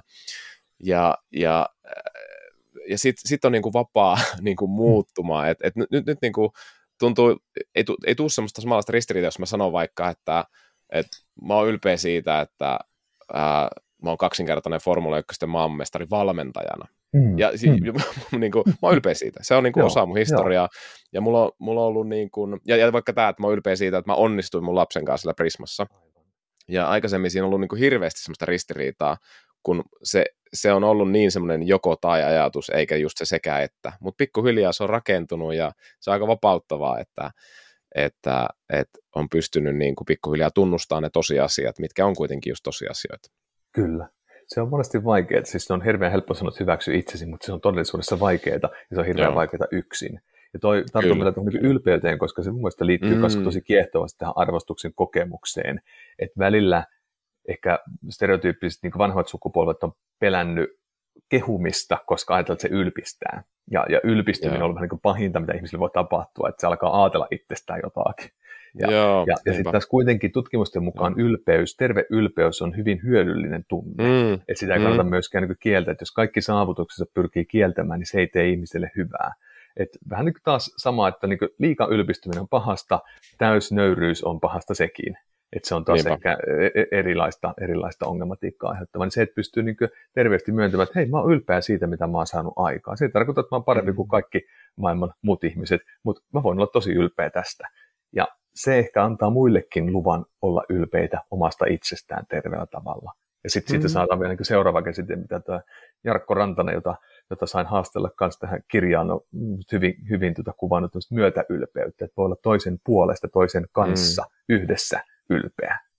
Joo. Että mun mielestä tunne ilmasto muuttuu hyvin erilaiseksi, että voi niin yhdessä riemuita toisen mm. hyvästä ja saada sitä kautta siitä myös niin itselleen ja sitten myös iloita omasta hyvästä ja toinenkin voi nauttia mm. siitä. Verrattuna siihen, Joo. että jokainen kilpailisi sillä, että kuinka pystyy itse lyömään marrakoon.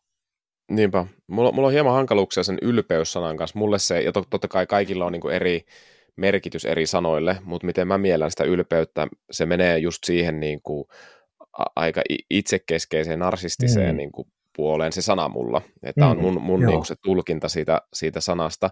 Ja mä tykkään itse niin kuin enemmän sanasta tyytyväisyys, ja, ja mä ajattelen sitä niin kuin urheiluviitekehyksessäkin, että, että se ylpeys niin kuin tavoite tunnetilana on mulle niin kuin huonompi kuin, kuin tyytyväisyys. Ja mulle se ylpeys siihen liittyy niin kuin sellainen muiden voittaminen. Tyytyväisyyteen liittyy enemmän muiden kanssa kilvottelu ja itsensä voittaminen ja muiden voittaminen yhtä aikaa, että et, et, et, et, mä, mä niin kuin jäsenän sitä jotenkin tälleen ja mä oon niin sanonutkin tälleen, että et, et se muiden voittaminen johtaa ylpeyteen, itsensä voittaminen johtaa tyytyväisyyteen ja se itsensä voittaminen on mulle just tätä niin kuin tosiasioiden tunnustamista, itsensä kohtaamista ja jos ajatellaan sit urheilua, niin sit, sit ihan tätä niin kuin oman aikaisemman suoritustason ylimenemistä psyykkisesti ja fyysisesti.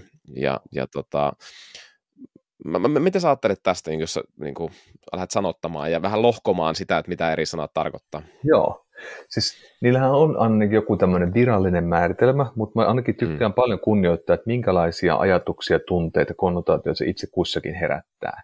Et mun Joo. mielestä on niin hyviä, hyvä ja järkeenkäypä jäsennys, miten sä kuvaat tämän niin ylpeyden ja tyytyväisyyden eron.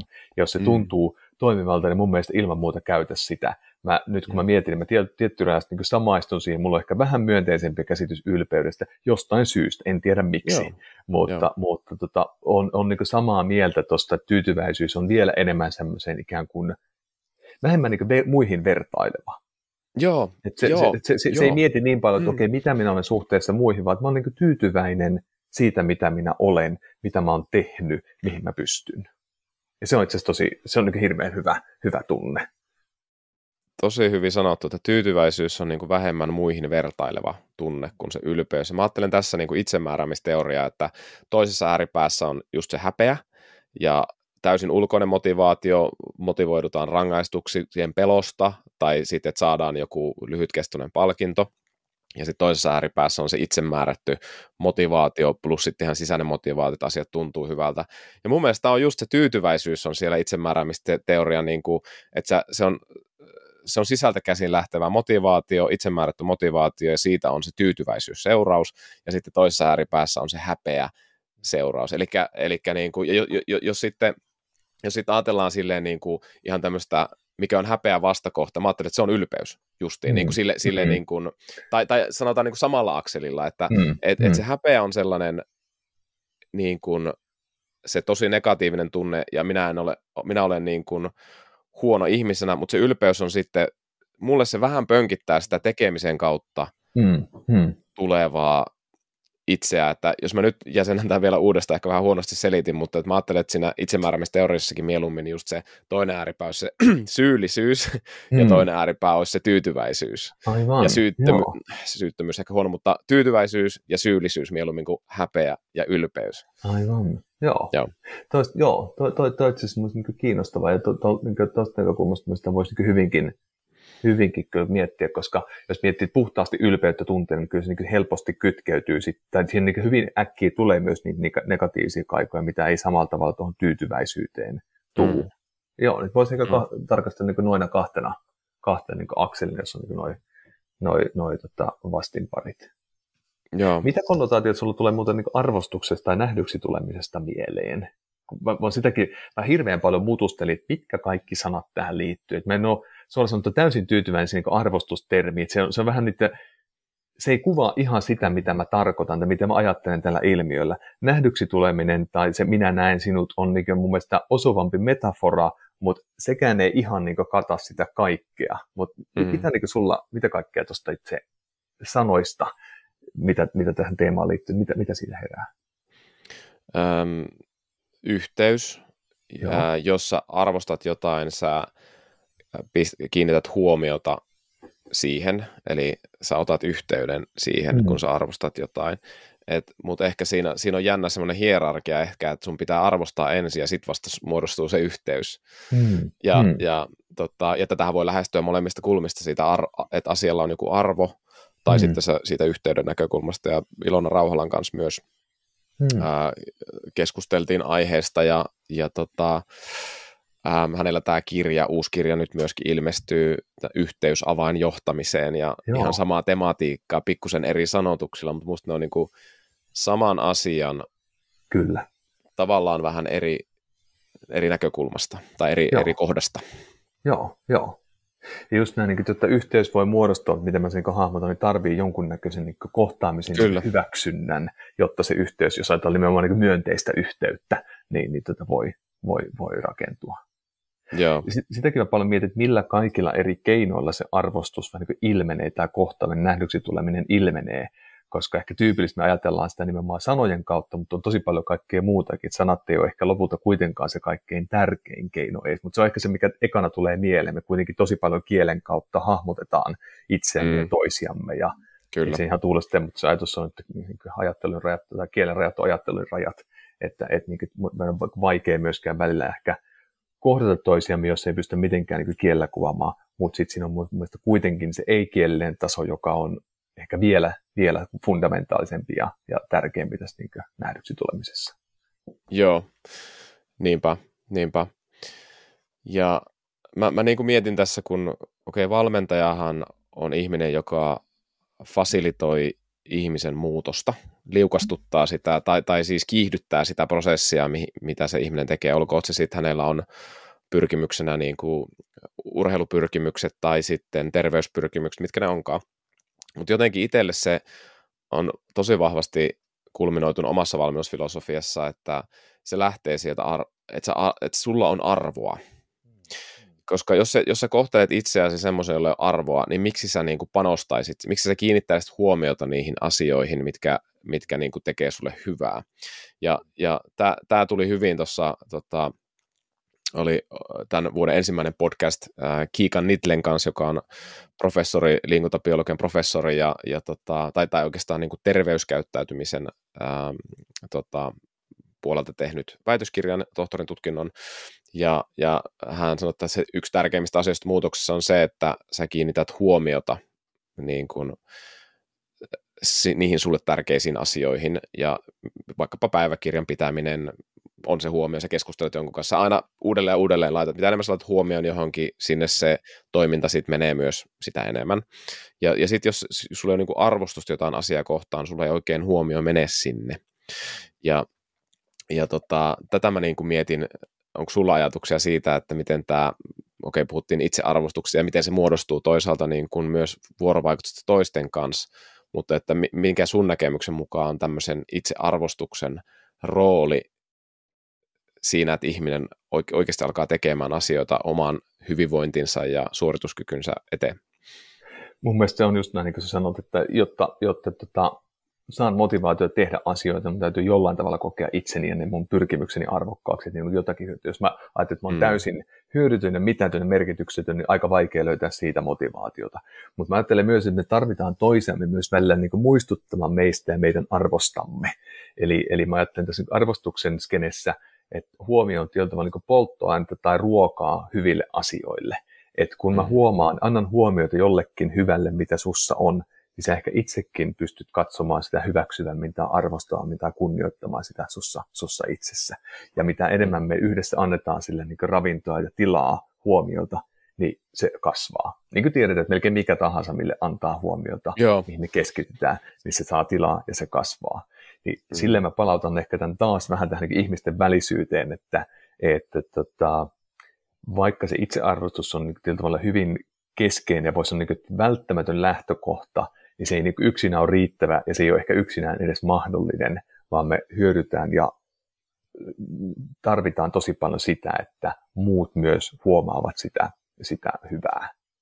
Ja joskus sitten voi tulla tosi kiinnostavia niin uusia havaintoja, vaikka niin mitä, mitä ei ole itse ehkä hoksannut ajatellakaan itsessä. Että, Aa, että musta voi olla tommonenkin puoli, aika hienoa. Tai hei, että mä olen tosiaan mm. edistynyt, aika, aika niin mahtavaa. Tai, tai, tai että mm. tämä merkityshän mulla on muille. Yksi itse asiassa niin kiinnostava tutkimuslöydös, joka ehkä palaa myös niin itsearvoitukseen ja oman merkityksellisyyden kokemukseen, on se, että meillä on taipumus yliarvioida se kiusallisuus, mikä syntyy, kun me tehdään hyviä tekoja toisille, sanotaan vaikka mukavia asioita tai, tai tehdään jotain pieniä palveluksia, ja aliarvioida mm. se ilo, mikä toiselle syntyy. Mikä on sille aika mm. harmi, että se on just noin päin. että, että, että, että, että jos me tiedettäisiin, kuinka paljon hyvää se tekee toiselle, me ehkä uskallettaisiin enemmän tehdä niitä ilahduttavia tekoja, kun me myös niin hoksattaisiin, että itse asiassa sillä, mitä mä teen, on toiselle aika paljon väliä. Eli mulla on merkitystä, olen tärkeä, ja se taas mm. vahvistaa totta kai sitä niin oman arvon tuntoa. Joo. Niin, ja tota itse asiassa, jos jatkan sitä ajatusta, se on hauska, hauska klisee, mitä meillä sanotaan, että loukkaantuisi myös tietäisimme, kuinka vähän muut meistä meitä ajattelevat. Ja näin se mm. tietyllä tavalla ehkä onkin, sitten mä mm. että olisiko se ehkä näin, että se oikeastaan muiden ehkä tarviikaan niin paljon ajatella meitä, koska jokainen on se oman elämänsä keskushenkilö. Mutta mm. se ei mm. tarkoita sitä, että etteikö muilla, meillä olisi tosi paljon heihin väliä, että silloin kun me kohdataan, Joo. niin se mitä me tehdään, niin se voi tosi paljon ilahduttaa toista, mutta ei sen tarvitse joka hetki ajatella minua silloin, kun me ei nähdä, mm. vaan silloin on paljon muitakin asioita mielessä, mutta se ei tarkoita sitä, etteikö mulla olisi mitään, mitään väliä. Kyllä, kyllä. Joo, Joo, ei me tarvita stalkkereita, mutta kohtaamisissa sitä arvostusta, että ei, ei tarvita sellaista ihmistä, joka jatkuvasti ajattelee meitä ja vähän niin kuin vainoakin meitä sitten, että, että missä sinä nyt olet. Ja näin. Se on aika kuumottavaakin, jos, jos, jos voisi ajatella niin joku ihminen, kenen kanssa näkee harvoin, niin se alati ajattelee minua, niin olisi niin kuin, että okei, okay, että mm. voi. Joo, se, se tuntuu ehkä vähän kiusalliselta. Kyllä. Voitaisiin kohta mennä tuohon, että miten sitä arvostusta annetaan konkreettisesti ja milloin sitä annetaan ja ehkä myöskin miten saadaan, vähän on niistäkin puhuttu, mutta mua, mua kiinnostaa niin tämä arvostuksen tämmöinen psykobiososiaalinen pohja myös ja keskusteltiin ennen nauhoitusta tästä niin kuin, ää, ehkä, ehkäpä arvostuksen tutkimuksen historiasta, että meillä, meillä on niin kuin tämmöinen behavioristinen pohja tähän ihmisyyteen, yksi, yksi mikä on, on niin kuin Skinnerin kautta tulee, ää, ja, ja sitten sit, tota, sit on tämmöisiä uudempia tutkimuksia, niin kuin Harlovin tutkimukset, miten me tarvitaan sitä läheisyyttä. Mä, sä voisit ehkä selittää tätä paremmin, että mitä tämä tarkoittaa tämmöinen niin kuin behavioristinen lä- lähestymisnäkökulma ihmisyyteen versus sitten ehkäpä tämmöinen harlovilainen lähestymiskulma enemmän ihmisyyteen. Eli skinneriläinen, se behavioristinen ja harlovilainen on sitten jotain muuta. Mutta mitä nämä on? Joo, joo ihan, ihan sillä niin mutkat suoriksi selitys. Niin se behavioristinen ehkä lähtee siitä, että ihmisillä on lähinnä niin fysiologisia perustarpeita, jotka täyttämällä ihminen voi hyvin. Eli me tarvitaan unta, ruokaa, lämmintä vaatetta, fyysistä aktiivisuutta ja, ja silloin me voidaan hyvin. Ja että ihmistä voi myös niin kuin ohjata näillä tarpeilla ja sitten sen lisäksi palkkioilla ja kannustimilla mitä, mitä, ja rangaistuksilla, mitä näihin liittyy, niin, niin oikeastaan mihin suuntaan tahansa. Että se tietyllä tavalla mun mielestä kaventaa sen niin ihmiskäsityksen aika semmoiseksi mekanistiseksi. Ihminen on tietyllä mm. niin kone, jonne syötään ruokaa ja unta ja, ramin, ja tuota, liikuntaa ja, ja lämpöä, ja sitten sieltä tulee ulos ulos niin tasalaatuisesti jotakin, mitä me halutaan tulevan. Ei minä ei toimi tällä tavalla. Sen mun mielestä tavalla aika karusti tuli ilmi sitten just näissä Halloween tutkimuksissa, johon viittaan, mm. että siinä oli niin karkeasti kuvattuna tämmöinen, tämmöinen koeasetelma, että, että tota, apinan poikasia erotettiin emoistaan ja tarjottiin sitten häkissä kaksi emo-vaihtoehtoa, kaksi keinoemoa. Toinen oli tämmöinen tota, äh, ruokinta-automaatti, metallinen, josta sai ruokaa niin paljon kuin tarvitsi. Toinen oli sitten semmoinen, josta ei saanut ruokaa, mutta se oli tämmöinen niin todellista emoa imitoiva. Siinä oli niin kangasta ja karvaa ja se tuoksui vähän sille apina emolle ja, ja, mm. ja näin pois, vähän tarjosi lämpöä. Ja sitten tutkittiin, että no okei, mihin ne hakeutuu. Jos behavioristinen näkökulma pitää paikkansa, niin nehän ha- hakee sitä ruokaa, eikä ne, miksipä ne tarvitse sitä tämmöistä tämmöistä niin lämpö, lämpöemoa, jos se oli lämmintä muutenkin, tai jotain niin pehmeää mm. tai pörröstä, että, että tota, nehän pärjää sillä ruoalla. No, osoittautui hyvin selvästi, että, että näin ei todellakaan ole, että ne nimenomaan hakeutu saadakseen turvaa, niin sen, sen, sen ikään kuin todellista emoa imitoivan, semmoisen vähän lämpimältä pörröseltä tuntuvan emon, emon luo oikeastaan niin takertu siihen, että et, et, et, niin mm. ne hakee jotakin semmoista emotionaalista kytköstä, jotakin niin turvaa, mitä se ruokinta-automaatti, ruoan saaminen ei pysty täyttämään. Ja välillä kävi vaan niin tyydyttämässä sen nälkänsä siellä automaatilta, oli valmiita joskus jopa kärsimäänkin nälkää, jotta voi olla sen niin jollain tavalla emoa muistuttavan luona. Ja, mm-hmm. ja sitten kun tätä tutkittiin pitemmälle, huomattiin, että ylipäänsä nämä emostaan erotetut poikaset eivät voineet kovin hyvin, koska heiltä puuttui semmoinen todellinen emo-hoiva hoiva, tota, suhde. Eli, eli he eivät mm. tulleet niin kuin, nähdyksiä kohdatuiksi sillä tavalla poikasesta asti kuin olisi hyvä. Eli jos puhtaasti fysiologisten tarpeiden tyydyttäminen riittäisi, niin, niin ei olisi tullut mitään ongelmia. Ja tuli aika merkittäviä kehityksellisiä ongelmia. Se on mm. aika ilmeistä, että me tarvitaan, tarvitaan muutakin kuin vaan, vaan tota, näitä niin fyysisiä perustarpeita tyydyttäviä Joo. asioita. Eli siinä Joo. mielessä, että me tarvitaan toisia ihmisiä, nähdyksi tulemista, hoivaa ihan pienestä asti, niin se on tosi fundamentaalinen tarve. Ihan samaa huomattiin itse asiassa niin ihmisillä näissä niin Romanian lastenkodeissa. Ne on myös tosi karuja tutkimuksia. Mm. Vähän niin kuin siis yhteiskunnalliset mullistukset saivat aikaan että tämmöistä aika kiinnostavaa ja niin raadollistakin tutkimusdataa, että siinä oli paljon kehityksellisiä häiriöitä, kun fysiologiset tarpeet täyttyi niin OK-tasolla, välillä tosi huonosti, välillä OK, mutta ennen kaikkea niin sosiaaliset, emotionaaliset tarpeet ei, ei, ei, ei, ei täyttynyt ja paljon mm. kehityksellisiä ongelmia ilmeni. Joo, tämä on silleen niin kuin, niin kuin sanotaan, se on raadollista, mutta siinä se mielenkiintoinen aspekti on just se, että ne aivot, ihmisaivot ei kehity ää, ilman sitä arvostusta, yhteyttä toiseen. Joo, joo. Ja, ja to, to on niin tosi kiehtoa, että meillä on ikään kuin se synnynnäinen potentiaali, aivoissa on ikään kuin se fysi, fysiologinen ja biologinen potentiaali kehittyä sillä tavalla, kuin normaalisti kehittyy, mutta se ei hmm. tapahdu ilman niitä tarvittavia ärsykkeitä ja vasteita. Että se ei ole ikään kuin semmoinen niin kuin tyhjiössä tapahtuva kehittyminen, vaan me tarvitaan toisia ihmisiä tullaksemme ihmisiksi. Ja toisin niin kuin sanot, mm. että se on kiinnostavaa, että se näkyy ihan niin aivokuvantamisissa, että aivojen rakenteet kehittyy erilaisiksi. Mm. Ja se ehkä kuvastaa se, että kuinka toisaalta niin joustavat vaikka ihmisen aivot on.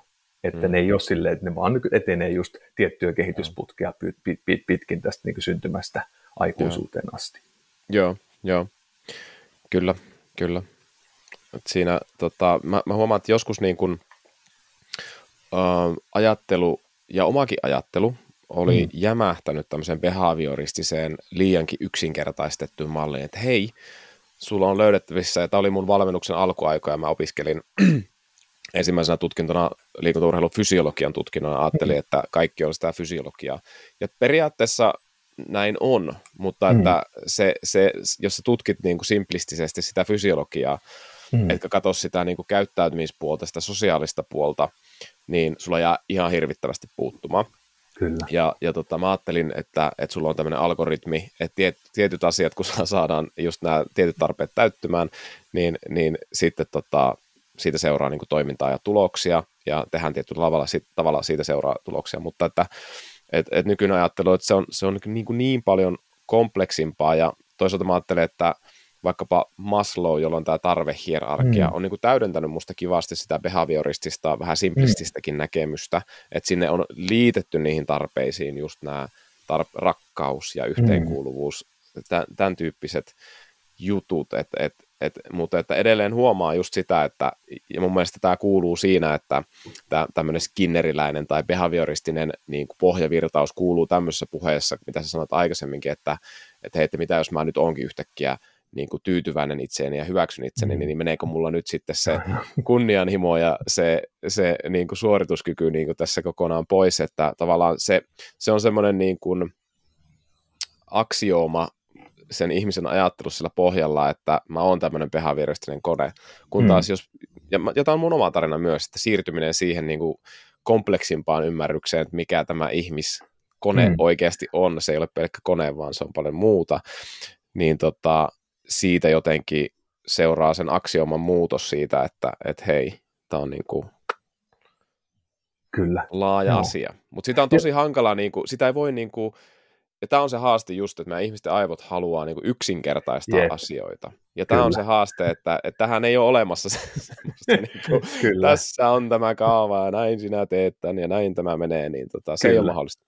Just näin. Me, me niin kuin, aivot ei tykkää monimutkaisuudesta, ne pyrkii Joo. ennustamaan, ja silloin kun asiat on monimutkaisia, niin on vaikea ennustaa täsmälleen.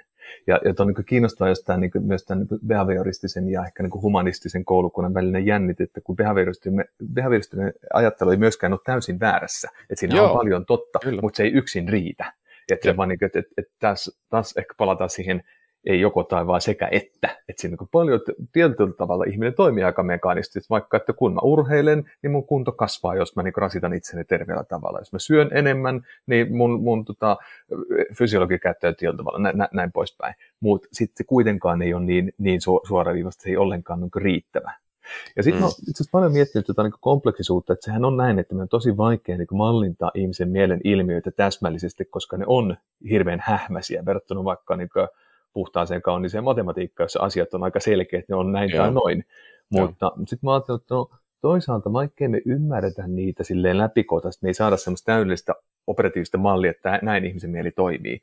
Me kuitenkin voidaan tehdä asioita, jotka lopulta aika yksinkertaisia, jotka auttaa, kuten se arvostava kohtaaminen. Et meidän täsmälleen täytyy, ei tarvitse niin läpikotaisin niin ymmärtää sitä ilmiötä.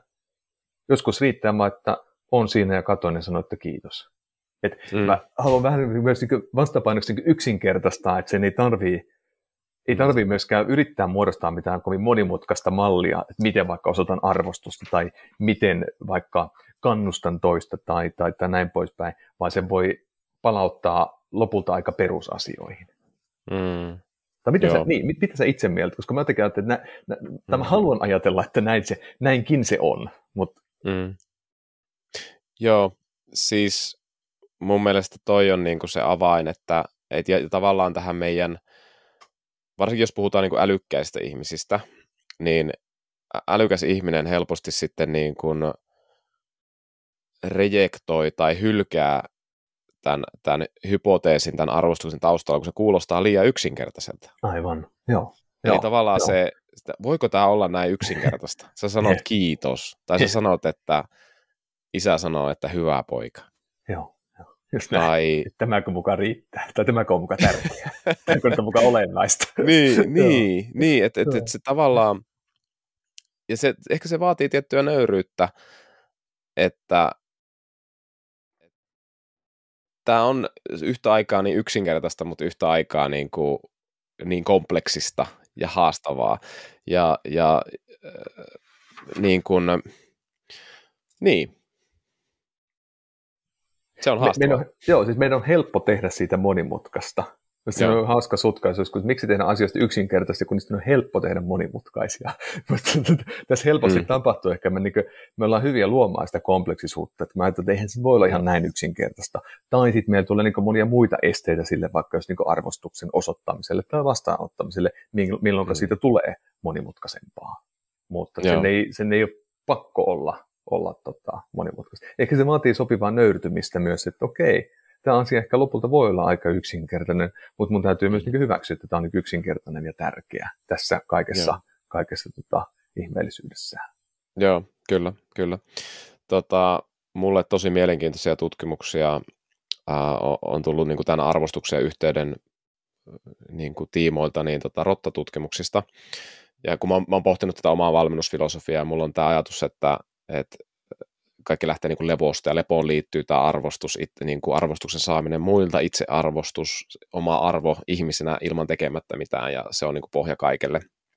Ää, ja siihen liittyy myös fyysistä lepoa ja, ja sitten niin kuin, niin kuin säkin hienosti sanoit tuonne väny-ajatuksen väsynyt, ärtynyt, nälkäinen, yksinäinen, niin jos nämä ei ole, tämä on niin sitä lepoa, että jos sulla on nämä niin toteutunut, niin sulla on paljon helpompi olla, niin kuin mä siellä Prismassa, niin helpompi olla siinä niin kuin tilanteen päällä, läsnä ja toimia, toimia arvojen mukaisesti.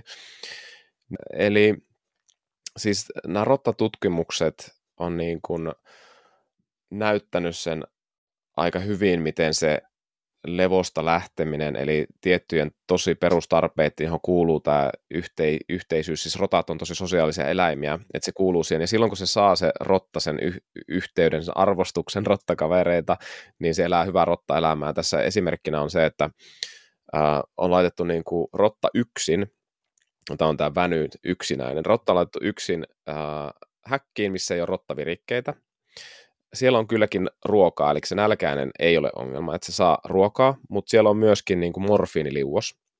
Ja mm. sitten sulla on rotat, jotka on isossa häkissä, siellä on rotta, ää, kivoja aktiviteetteja, kiipeillä leikkiä ja rottakavereita, joiden kanssa voi seurustella, joiden kanssa voi tehdä kivoja asioita. Ja, ja heillä on saatavilla ruokaa täällä kivassa rottahäkissä, ja heillä on saatavilla myös se morfiiniliuos. Ja nyt sitten se rotta, joka on yksinäinen, niin se vetää morfiinia niin kauan, että se kuolee, että se ottaa yliannostuksen. Ja, ja sitten nämä rotat, jotka elää siellä häkissä, ja kivassa häkissä, toisten rottakavereiden kanssa, ne myöskin joskus saattaa ottaa morfiinia, mutta hyvin, hyvin harvoin ää, yliannostuksen ottaa. Tässä on myös myöhemmin huomattu niin kuin yhteyksiä, että tietty geneettinen alttius siihen, että siellä kivassa rottahäkissäkin jonkunlainen geneettinen pohja altistaa enemmän sit sille, että otetaan sitä morfiinia, mutta se on hyvin harvinaista silloin, kun se siellä saadaan yhteys toisiin rottiin ja on kaikkia kivoja juttuja, rottajuttuja.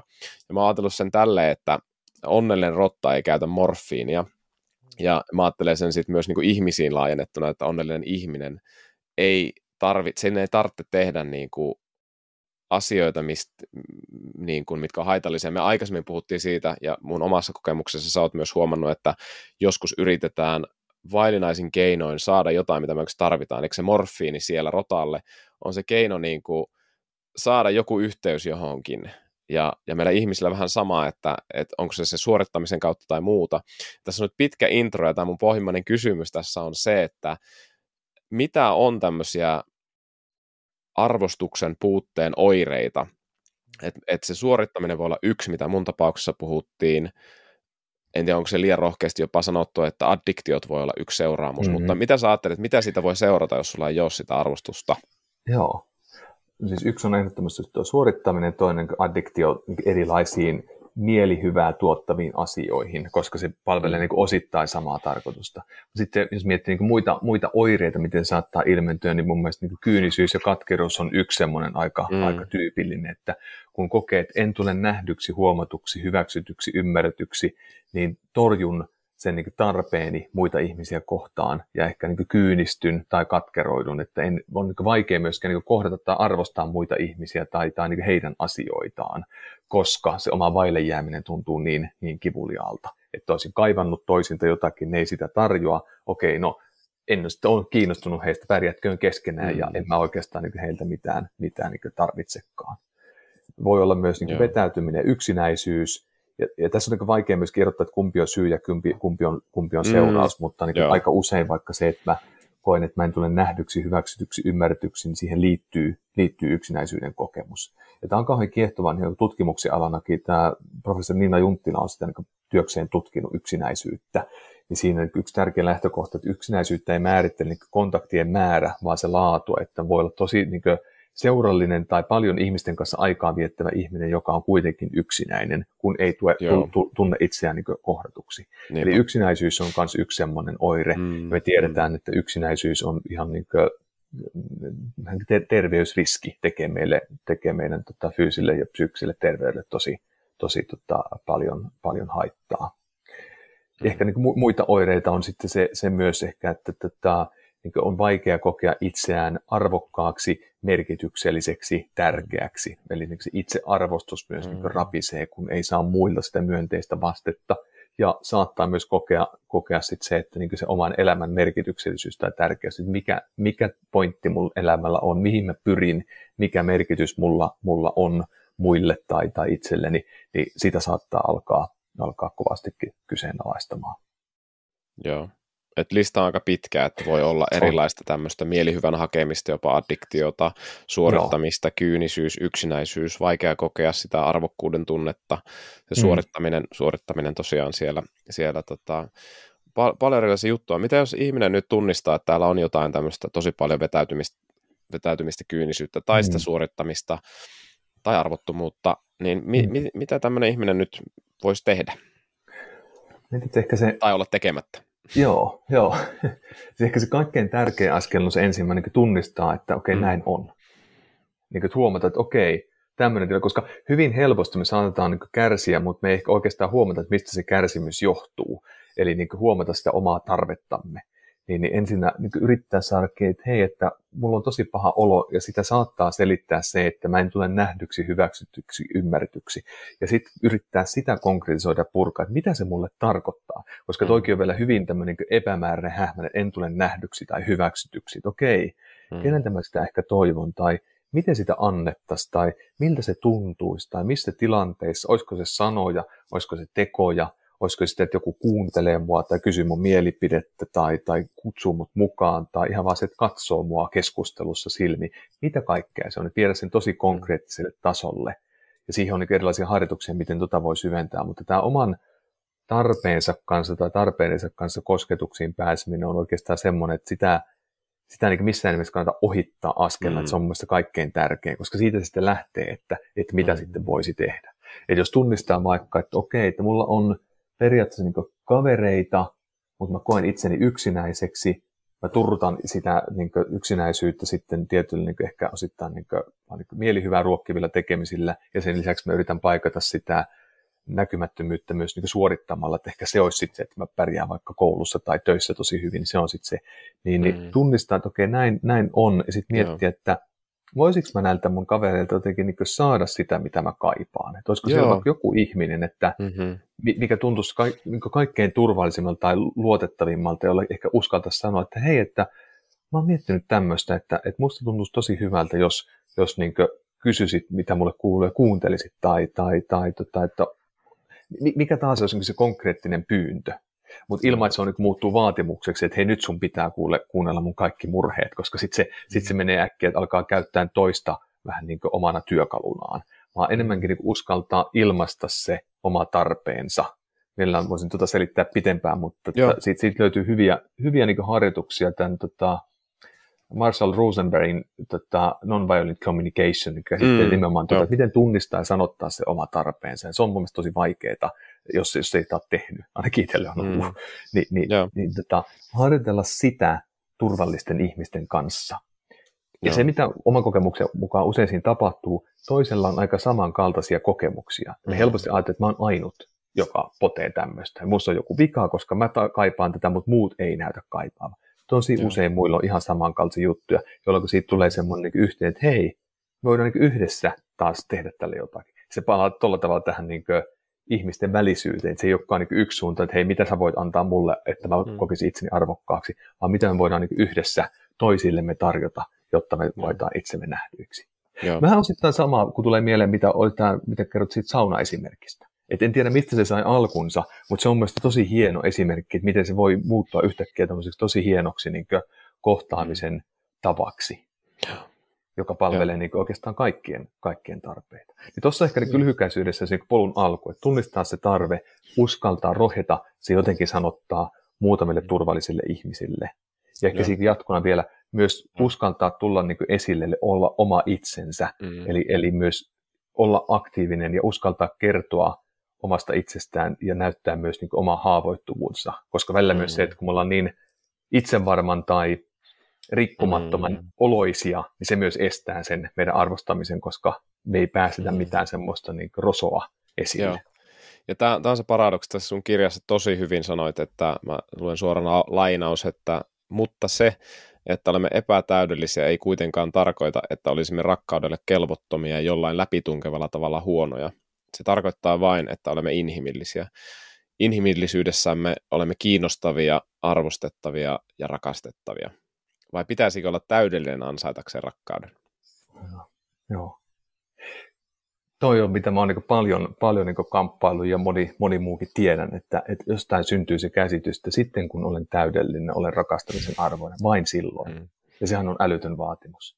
Mm. Me ehkä hyväksytään se toisissa helpommin sille, että me ehkä harva ehkä kaipaiskaan, että ihmiset ympärillä olisi täydellisiä, että sitten mä niin rakastaisin niitä, koska ne olisi mun mielestä tietyllä tavalla etännyttäviä. Jos mä en ole itse täydellinen ja toinen on, on vaikea kokea, että mä olen niin tasavertainen. Että mä jotenkin ehkä sitten se voi olla ihailua, mutta se ei ole ehkä rakastamista tai arvostamista. Mm. Mutta jotenkin me helposti edellytään sitä ehkä itseltämme, että okei, no mun pitäisi olla. Välillä meillä on niin älyttömän kovat, niin suorastaan kaksoistandardit, että me vaaditaan itseltämme jotain kohtuutonta täydellisyyttä, muille ollaan armollisempia, ja sekään ei ole mm. hyväksi. Joo, kyllä, niinpä. Joo, tämä on niin kuin hankala juttu ja yhtä aika yksinkertainen juttu, ja mitä sanoit, että mitä voisi tehdä, että jotenkin se tunnistamisesta lähtee, mutta sitten tarvitaan harjoittelua, uskallusta, avun pyytämistä, tarpeiden ymmärrystä.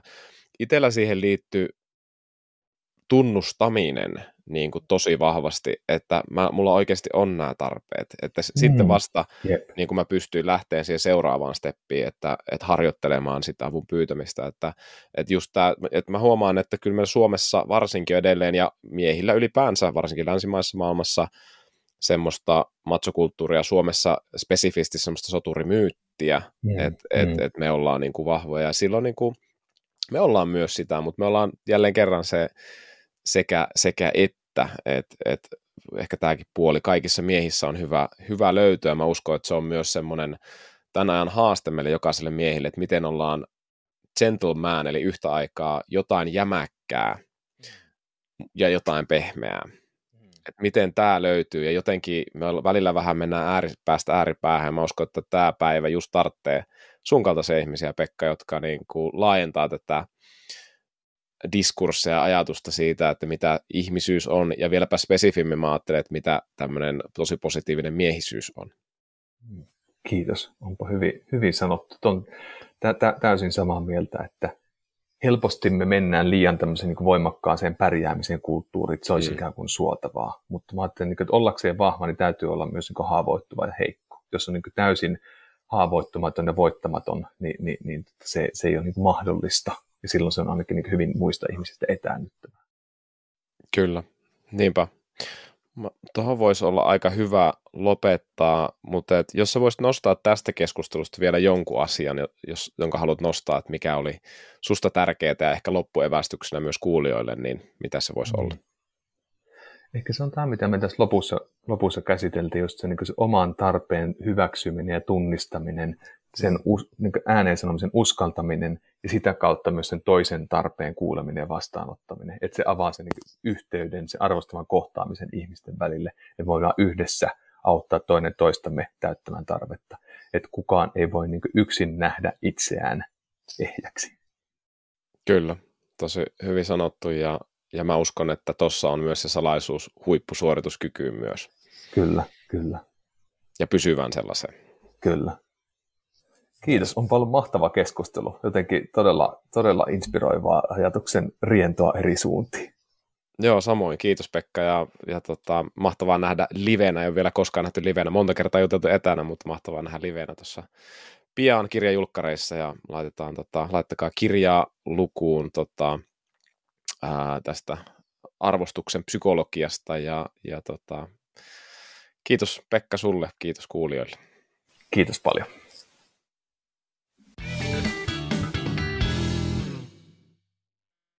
Kiitos paljon, kun kuuntelit Mental Race-podcastia.